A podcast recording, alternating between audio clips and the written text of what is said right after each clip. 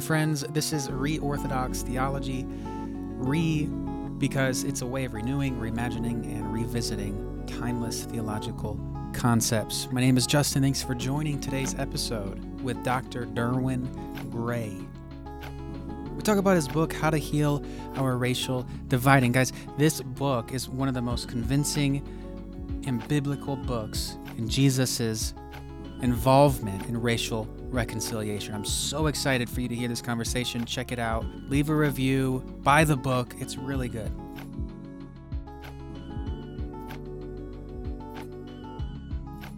Y'all, I am so excited to welcome former N F L player, speaker, preacher, father, author, pastor, and doctor, Derwin Gray. Doctor Gray, welcome to the show. Thanks for having me. I'm excited to uh, uh, partner with you and you and your ministry and all the people listening.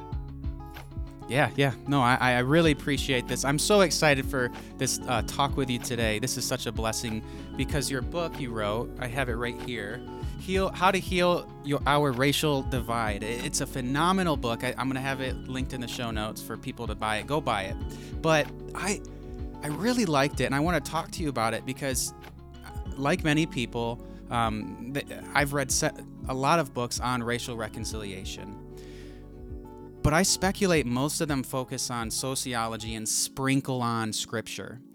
But your your approach was strictly Bible and Jesus are the focus, and everything else, you know, is, is a benefit. And I just I loved that. So before we dive into that book and, and kind of just your heart, your theology, I'd love for listeners who may not be uh, familiar with you, can you just share a little bit about who you are and uh, what you do? Yeah, so I am Vicky's husband. We'll be married uh, thirty-one years on May twenty-third. We met second semester my freshman year at college. Both of us went to Brigham Young, even though neither one of us were uh, Mormon. And I have a twenty-six-year-old daughter and a twenty-two-year-old son. Both of them are college graduates, which I mention that because in my family, I was the first one to graduate um, college. And so now uh, we've got myself and my two kids. And so that's pretty cool. Of course, my wife's working on her master's as well. She was valedictorian, so she's the smartest one of the group. But yeah, so um, I did not uh, grow up as a Christian. I grew up in San Antonio, Texas on the west side. Uh, I didn't realize that it was an at-risk environment. That's all you knew. Uh, my mom was sixteen when she was pregnant with me, uh, seventeen when I was born. My dad was nineteen when I was born. Both of them struggled with various issues, substance abuse, mental health issues. So my grandparents primarily raised me. But at about age thirteen, that's when I recognized that football was not only a sport I loved, but football was a means, or, or, or better yet, it was a vehicle that would drive me out of where I was. And I wanted to get out of my environment. Like, I didn't understand words like trauma, stress. I just knew there has to be something more, and football is a way to do it. So I developed an insatiable work ethic. I became very skilled in understanding the art and science of football and accepted a scholarship to B Y U. So you got a black kid going to not only a white context, but a Mormon white context, which is super extra white. But nevertheless, it was a great experience, and it actually helps me now as a multi-ethnic church pastor, because growing and going into a Mormon context meant I had to become curious. To become oh, curious yeah. means asking questions about people, because you can't live in a foreign environment if you don't understand the culture. And as a kid, I didn't know that's what I was doing. Uh, but in God's sovereignty, that's how he made me. And so uh, met my wife there, had a legendary career there. My wife was incredible as well, and went to the N F L. And I thought, man, this is it. Like, this is heaven. Uh, I'm going to have money to help my family. I'm going to overcome my insecurities. Everything's just going to be great. Mm. And that was like total opposite. First year was difficult. Wasn't playing that much. Uh, I met this guy named Uncle Sam in the N F L called the Tax Man. Mm. And uh, I met some people named FICA. And I'm like, who is FICA? Why are they taking my money out of my check? And I'm like, wow, this money isn't as much as you thought. So first year was tough. Second year was better. Third year, I was a team captain. I was crushing it. It was great. But hmm. during that third year, nineteen ninety-five, that's when I recognized, like, wait, hold, hold on a minute. I can't love my wife the way she deserves. I can't forgive my dad. I can't forgive hmm. myself. who am I going to be when my N F L career is over? Because N F L stands for not for long. And so I live with this persistent anxiety and fear. I was a compulsive stutterer. I wasn't that smart in school. Mm. And so that existential anxiety was, was there. But mm. because God is awesome and he's good, I had a teammate named Steve Grant, but his nickname was the Naked Preacher, because every day after mm-hmm. practice, he'd take a shower, dry off, wrap a towel around his waist. And he'd literally ask my teammates, do you know Jesus? And in my mind, I'm like, bro, do you know you're half naked? So I got introduced to the Naked Preacher. And one day he asked me a question that led to you and I being on this podcast now. He said, do you know Jesus? And I began a five-year process of the life that I built upon sand began to be washed away by the waves of life, like unforgiveness, not being able to love my wife, uh, not being able to forgive myself, not knowing who I would be outside of the N F L. And on August second, nineteen ninety-seven, in a small dorm room in Anderson, Indiana, fifth year in the N F L training camp, uh, I went back to my dorm room after lunch and I called my wife and I said, I want to be more committed to you and I want to be committed to Jesus. And I didn't do a sinner's prayer, but I knew beyond a shadow of a doubt, I was loved, I was forgiven. And for three nights, I literally cried. And growing up where I grew up, crying was a sign of weakness. I was taught a man never cries, but I just right. cried with this thought. How could someone like Jesus love someone like me? Hmm. And his grace just overwhelmed me. And I fell in love with him, and I love him more today than I have at any other time. And I'm still amazed by his grace and love. And so my wife came to faith six months before I did through a woman at work as well. So we become Christians, and all of a sudden it's like we're thrown back into this segregated United States because, you know, my wife and I were used to partying at the club, you know, black people, white people, Asian people, Latino pe- people. Then we joined Jesus's club and it's like, okay, you got to go to a black church or a white church. And mm-hmm. as we, and as we read the Bible, we said, okay, we see Jews and Gentiles were in the early church together. What in the world is a Gentile? Well, a Gentile is everybody else. So Jesus and the early church, Jesus not only forgave sins, but he created a family with different colored skins. And when his family loved each other, John thirteen thirty-five, the world will know you're my disciples. When his family was unified, not uniformity, but unified, the world will know that the Father sent the Son. And so as a brand new Christian, I began to ask pastors like, well, if this is what the Bible says, why is the church so segregated? And man, I got so many racist, cowardice, unbiblical answers. One uh, white pastor said, Derwin, I think you're right, but I'm afraid that if I did what you said, white men would leave the church because they'd be afraid their daughters would marry black men. I had a Latino pastor say, don't do it. You're going to steal our people. I had an Asian pastor say, well, the language of his particular ethnicity within the Asian context was more important than reaching other people. And I had a black pastor say, man, you crazy. We can't trust white people. Are you kidding? And besides, white people would never follow a black pastor. So one of the great things about being naive and not grown up in church is you like literally believe the Bible. You literally believe that if Jesus did it then, he can do it again. He's the same today, uh, yesterday, today, and forever. And that the Holy Spirit that blew the winds of mercy upon the early church, uh, he hasn't quit his job.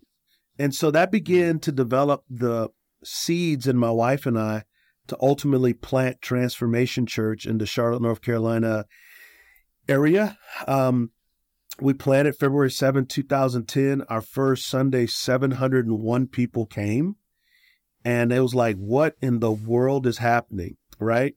And God has been gracious. We are an intentionally Jesus-focused, gospel-centered church that is multi-ethnic, multi-generational, and we're on mission with Christ. Mission means justice and evangelism and discipleship.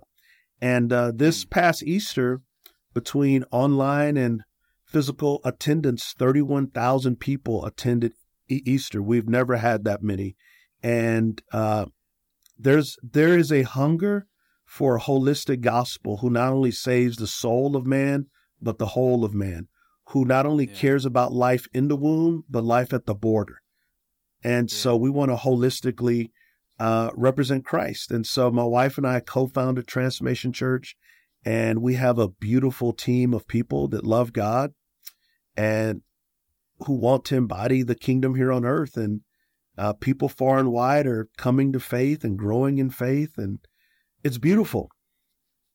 Yeah, yeah. Well, thanks for sharing. You know, that's, as I was reading and I've listened to a few of your sermons, that's what I, I, I honestly, that's what I love about you, especially as an author. It makes you a little bit more trustworthy, is that you didn't grow up in the church. You didn't graduate seminary at nineteen and start your own church, right? You've lived some life. And I, I think that gives some substance uh, to what you have to say, both in the book, and I'm sure, I'm sure your, your church feels the same way. Yeah, I, I'm, uh, you know, I'm from the old school, right? Is that people who've actually lived something have the authority to talk about, about it. And I'm just yeah. grateful for the life experiences God has given to my wife and I, because all leadership is autobiographical, right? So God redeems mm. the broken pieces oh, of our lives. And so mm. growing up playing football on a team in high school that was multi-ethnic, going to a Mormon uh, uh, school, which is pretty much all white, but then playing in the N F L, which was incredibly diverse, um, mm. but also some of the worst prejudice my wife and I ever experienced was my rookie year in the N F L. The older black players who were thirty and above did not like the fact that I was married to a white girl. The younger black players that were my age, it wasn't an issue. And so the worst mm. prejudice I've ever experienced was from other black teammates. Interesting. And so, yeah, so that gives hmm. us perspective on how to lead and plant a multi-ethnic church. And uh, like, I am a straight theology nerd. Like, I want to teach what the Bible te- I don't, I don't, I don't want to give Derwin's opinion, uh, Derwin's perspective. I want to enter into the mind of the authors of the first century Second Temple Jewish church to take an ancient truth and apply it relevantly to a twenty twenty-three context. Well, you mentioned it. Yeah. Usually when I read books by pastors, you know, as someone in grad school, sometimes I could tell it's more for their congregation. It's not too deep. I could completely tell you're a scholar and a pastor. And I don't know how you did the balance, but it was amazing, this balance you had of, of scholarship, but also deep compassion for the readers. It was amazing. Really phenomenal. Well, thank you. And, you know, that's, That's what I believe that I'm called to do, is to take, uh, well, let me put it to you this way. My mentor, Doctor Norman Geisler, he wrote one hundred three books mm-hmm. and incredible philosopher, apologist. He said something like this. Um, when you really know a topic well, you can teach it to a child well. And so mm. mastery of a topic is not sounding like people can't understand you. It's actually making it so simple people can understand. Simplicity is different than simple. I want to be simple, not simplistic. I want to take ancient truths mm. and communicate them in a way that people can understand them without liquidating mm. the ethos of what God says. And so I want to study to show myself approved, uh, be- because I'm going to stand before God in judgment, and he's going to ask me, what did you do with my sheep? And so I want to yeah. be as close to the good shepherd as possible, that his mm. fragrance would be the aroma from which I live from.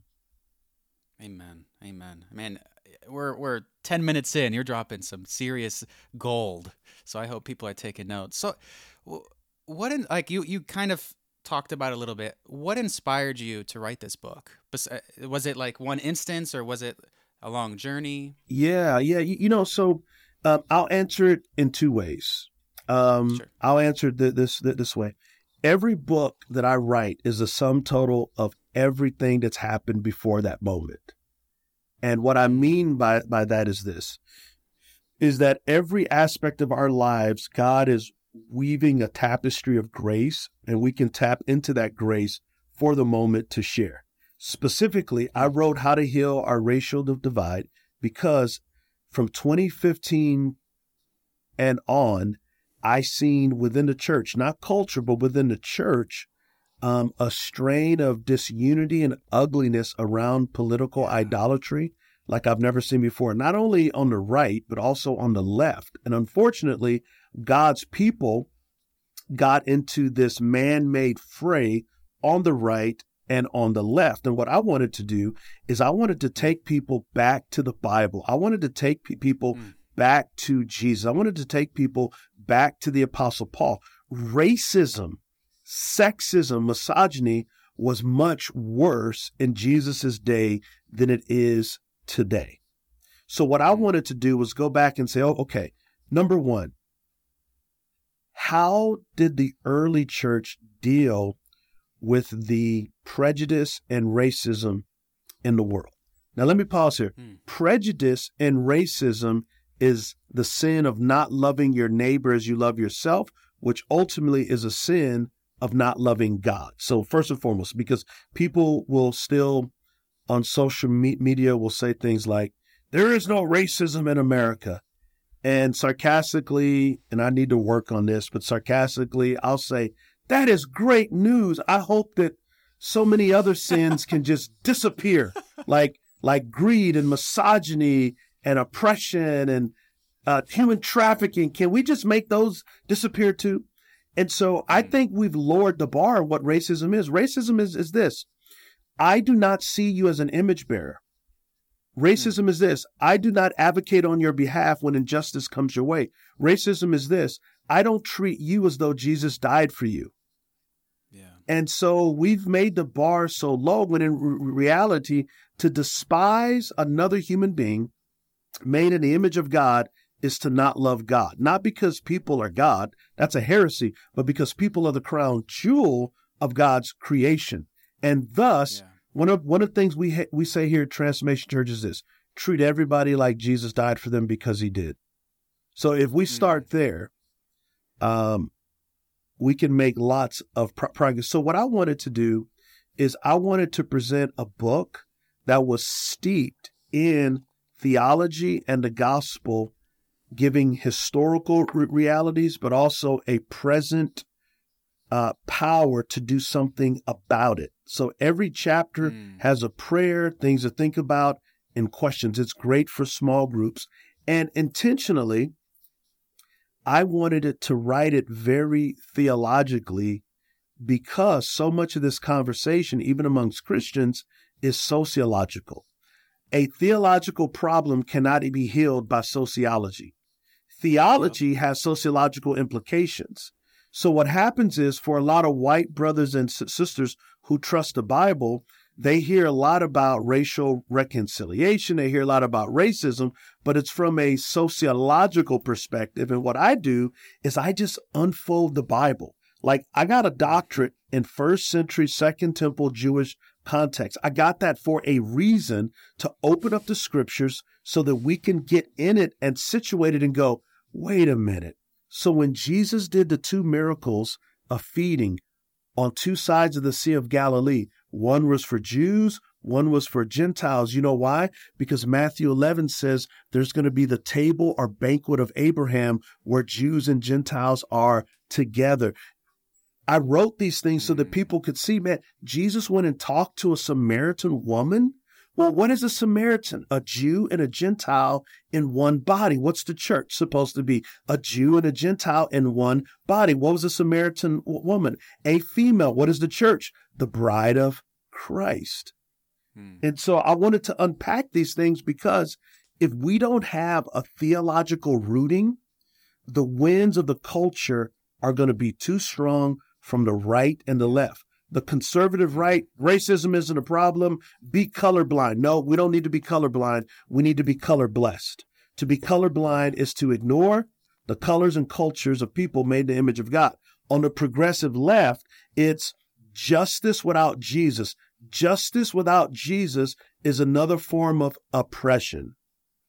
Right. I saw you post that on Twitter. I was going to ask you about that. Can you talk about that? How?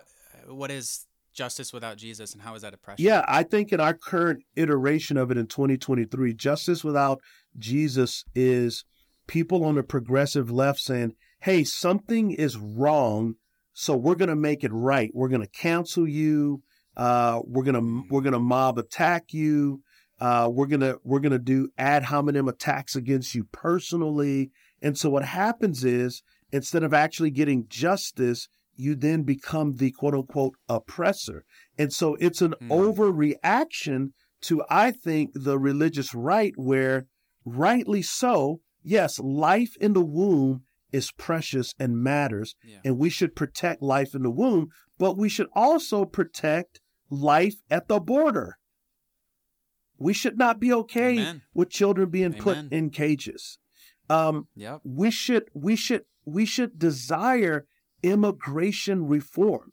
I have lobbied on Capitol Hill to Republicans and Democrats. It is my op- opinion, which may be worth um, some cryptocurrency, which probably ain't worth much right, right now.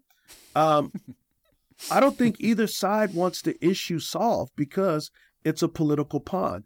If you looked at a diagram of what an immigrant has to do to get in the United States of America, it is, it, it's, it's crazy. So hmm. we need a holistic understanding. And so justice without Jesus is oppression. And hmm. it's really important that justice means this: I love my neighbor as I love myself. That's what justice is. Justice in the Hebraic and, and Greek understanding is to wrong rights.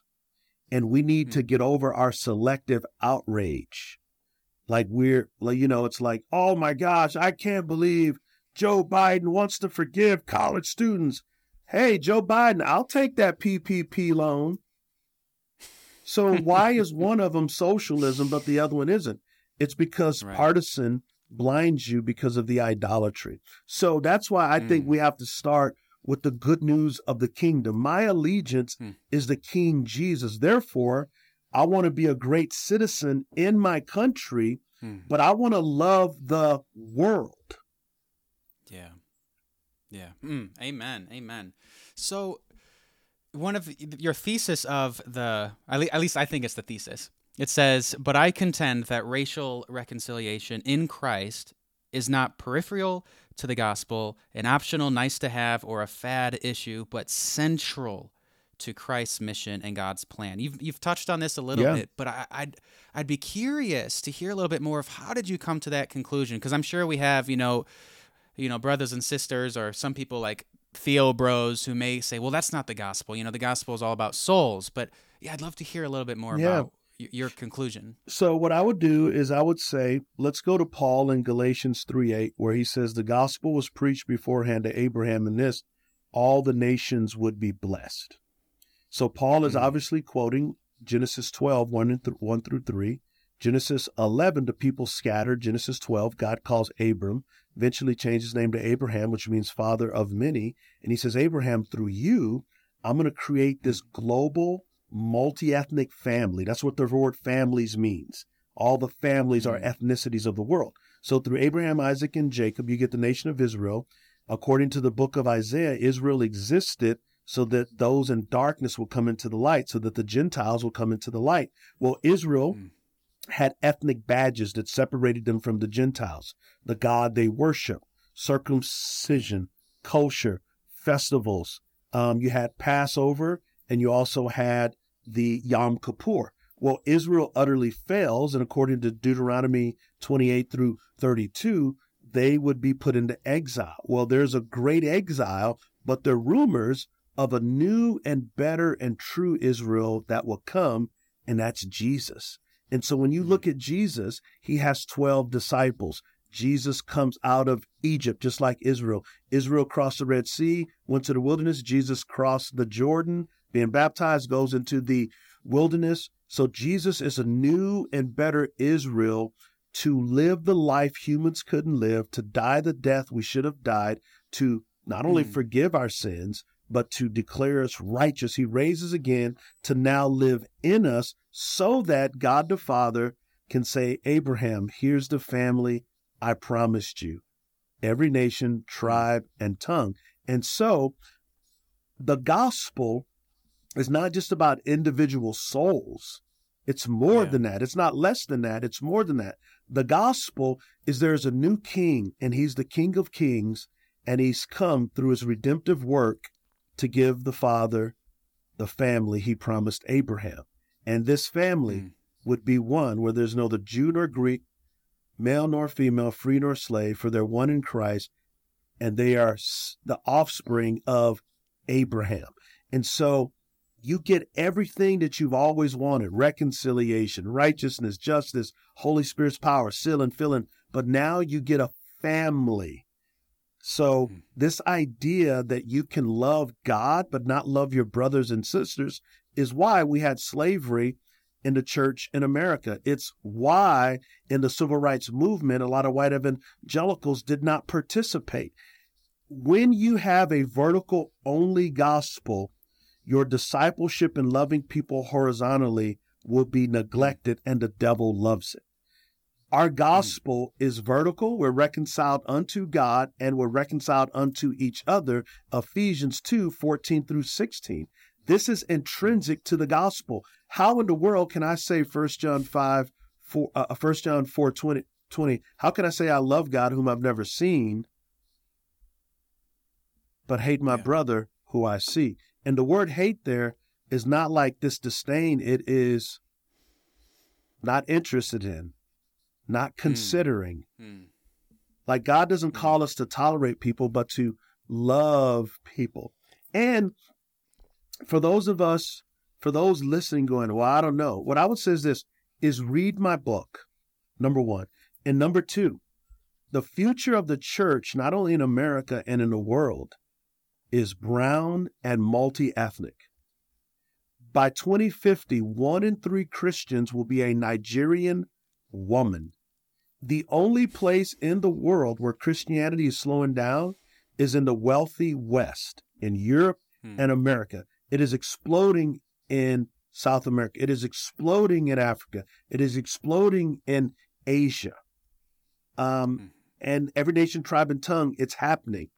But there's something beautiful about unity in a disunified world. Once again, unity does not mean uniformity, that we're all the same. Unity means right. that in our ethnic and cultural diversity, the glory of God is manifested in us. Second Corinthians five nineteen says this, God was reconciling the world in Christ unto himself. That's vertical and horizontal. So hmm. individual salvation only exists so God the Father could give that family to Abraham for his glory. Hmm. Hmm. Did that hmm. cover it? Yeah, no, that, that, that was, yep. Yes, that covered it. I'm curious. So to follow up, I was going to ask about, you mentioned it earlier, um, how the gospel is both justice, evangelism, and discipleship, but you just answered that. So I, So, so hold, hold on. Let, let, oh. let me let me take a step back. The gospel yeah. is not those things. The gospel is Jesus is Lord, and because Jesus is Lord through His sinless life, atoning, substitutionary, sacrificial death on the cross, His resurrection. Because of those things, the outflow then is evangelism, discipleship, justice, mm, reconciliation. Got it. Got it. Got it. That's a helpful clarification. So. Why do you think, so I read this book as an advocacy for that. I read it as an advocacy for proper understanding yeah. of Christology. I don't know if that was your intention to be a Christology mm-hmm. book, but it, it, it was. Yes. Um, it was, yeah, just dripping with it. I loved it.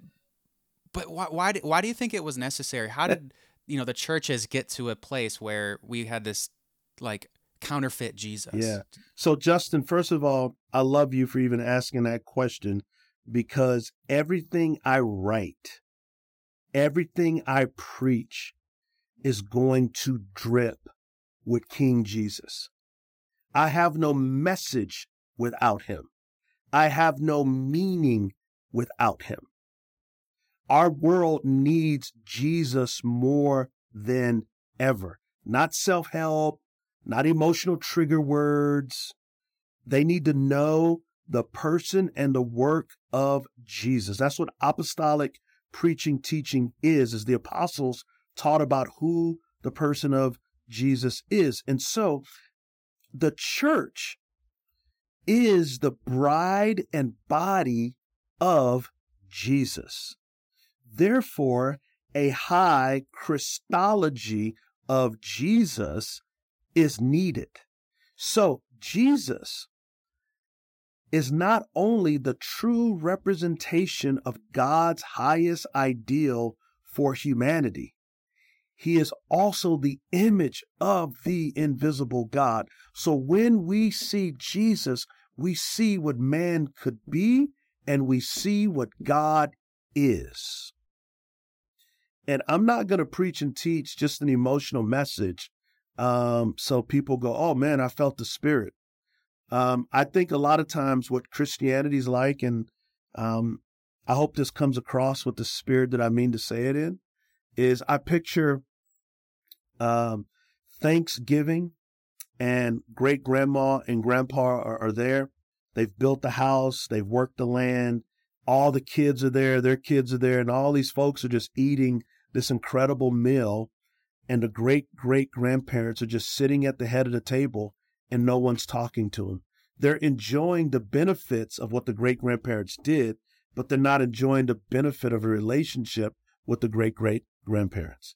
And then everybody leaves, and on their way out, they say uh, to the great-great-grandparents, we'll see you at Christmas. I hope it's better. And I think that's what we do with Christ, is like, we really don't want to know Jesus. We want to know the benefits of knowing Jesus. And so what I did in the in the book is I walked through the beauty and the grandeur of the person of Jesus Christ. And when you look at him, he did things that a Jew should never do. Uh, he healed a centurion. I mean, his daughter. I mean, can you imagine as a Jew healing the daughter of an occupier and colonizer? I mean, how many Romans... How many Roman centurions put Jewish men on crosses, yet Jesus heals them? Jesus goes to Samaria, where the Jews and the Samaritans had a seven hundred ethnic feud. Jesus tells a story about the Good Samaritan. Why? Because Jesus embodied what humanity was to be and what God is, and God made a promise to Abraham, and God always comes through on his promise. And so racial reconciliation in the gospel is intrinsic because we're vertically reconciled to God and to each other, and we're to walk out this unity, thus Ephesians two, eight through twenty-two. Mm-hmm. Yeah. So with our remaining time, I know we have to, I know I, I'm watching the, t- the clock. I, so far in my, um, in this journey of Christology, I'm twenty episodes in, and I, one of the most repeating themes I've seen is that Christology always forms ecclesiology. Like, it always influences it. So I'm curious um, how your church has been embodying your this Christology, this Christology for ra- racial reconciliation. I'd love to hear about it so that, you know, other other listeners who can't attend your church um, can hear and be uh, encouraged and um, influenced, inspired. Yeah, so I would say number one is the vision of Transformation Church is rooted in the Great Commandment. Love God with all your heart, mind, soul, and strength. Love your neighbors, you love yourself. Let me pause here. Uh, Deuteronomy six four is love God with all your heart, mind, soul, and strength. Leviticus nineteen nine through nineteen is love your neighbors, you love yourself. So when you read Leviticus nineteen, nine through nineteen, it's all justice. It says things like, when the immigrant, when the foreigner comes to your land, when you glean the fields, leave some on the vine or on the ground so the immigrant, the poor, can pick it up. So that's what justice looks like. Justice is righting wrongs. Justice is healing hurts. But justice is also evangelism, because people are going to go, what kind of God is this that these people leave food for strangers? You know, so we're soaked in love God with all your heart, mind, soul, and strength. Love your neighbors, love yourself. Then we're rooted in the Great Commission. Go make disciples of all nations. Well, the nations are not just across the sea. They're across the street now. So we are to have a cross-cultural,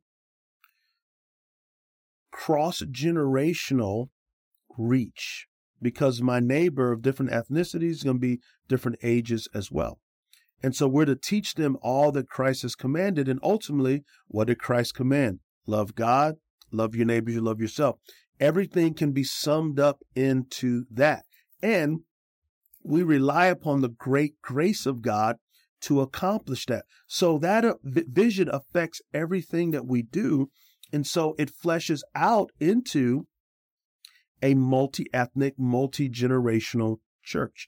Our staff is multi-ethnic, multi-generational. Our small groups are multi-ethnic, multi-generational. Our serve teams are multi-ethnic, multi-generational. Has it been difficult? Yes. The hardest people to get to understand multi-ethnic ministry is not unbelievers who get saved here at Transformation Church. It's believers who come from other churches because they've been discipled in homogeneous ministry and don't even know it. So they're the hardest people to get. They'll say things like, well, Pastor, you shouldn't talk about race. You should just preach the gospel. And I'll say tongue in cheek, okay. Therefore, uh, I will not teach that Joseph was taken into Egypt. I will not teach that the Israelites were in slavery in Egypt and they had to fight the Canaanite, Hittites, Jebusites, Perizzites, taken into exile by the Babylonians, ruled by the Romans. Cornelius was not an Italian. The woman at the well was not a Samaritan. And at the end of the Bible, there's not every nation, tribe, and tongue. As you can see, we're left with no Bible. Listen, I can't even exegete Scripture properly without understanding the socio-historical reality of Jews and Gentiles. Jesus was a Jew. How do I preach the Bible without talking about Jesus as a Jew? How do I preach Luke four, sixteen through thirty-one, where Jesus says, this is what I came to do? Then he tells a story about uh, Elijah and Elijah, Elisha, and his Jewish hometown synagogue wants to throw him off a cliff. Why? Because Jesus is saying, as the true Messiah, I come to not only reach Jews, but to reach Gentiles. And they wanted Jesus to make Israel great again, not reach Gentiles with Messiah's great love. That's just a couple of illustrations. I think one of the reasons why we struggle in this area is because seminaries do and because pastors do, and the de- and the devil loves it. So that's why I wrote my book, is I want hundreds of thousands of people to read it, live it, and share it, because Jesus' glory is at stake. I want Jesus glorified. I want to bear witness to him. Mm-hmm. Mm-hmm. Amen. Amen. Me too. And that's part of this this podcast series, all about Jesus. So, Doctor Uh, Gray, thank you so much for your time, your your heart. I'm really encouraged, just inspired. I, you know, as someone in seminary, you're absolutely right. There is a deficit in talking about. Uh, I love the way you said it, vertical and horizontal. That that's just. I'm gonna I'm gonna I'm gonna steal that like an artist, as I say. Still, I it. love that. It, it, it's it's amazing. So yeah, thank you for your time. I know you're super busy, so I do appreciate it. All right, you're welcome, Justin. Hey hey, can I uh, can I share this with with you? Um, yeah. Um, seminary is awesome. It's great. Just remember, Jesus got an A plus for you on the cross. So you don't have mm-hmm. to sacrifice. If you're married, you don't have to sacrifice your family, your kids, your wife to get an A. Also, um, God doesn't want us to just know about him doctrinally, theologically. Yeah. He wants us to know him. And so make sure that what you know above all else is the depth of God's grace and mercy for you. So don't uh, don't leave there a cone head. Make sure that your head, your heart, and your mind and your will are overwhelmed with the grace of God, and you give that grace away. Mm. I appreciate that.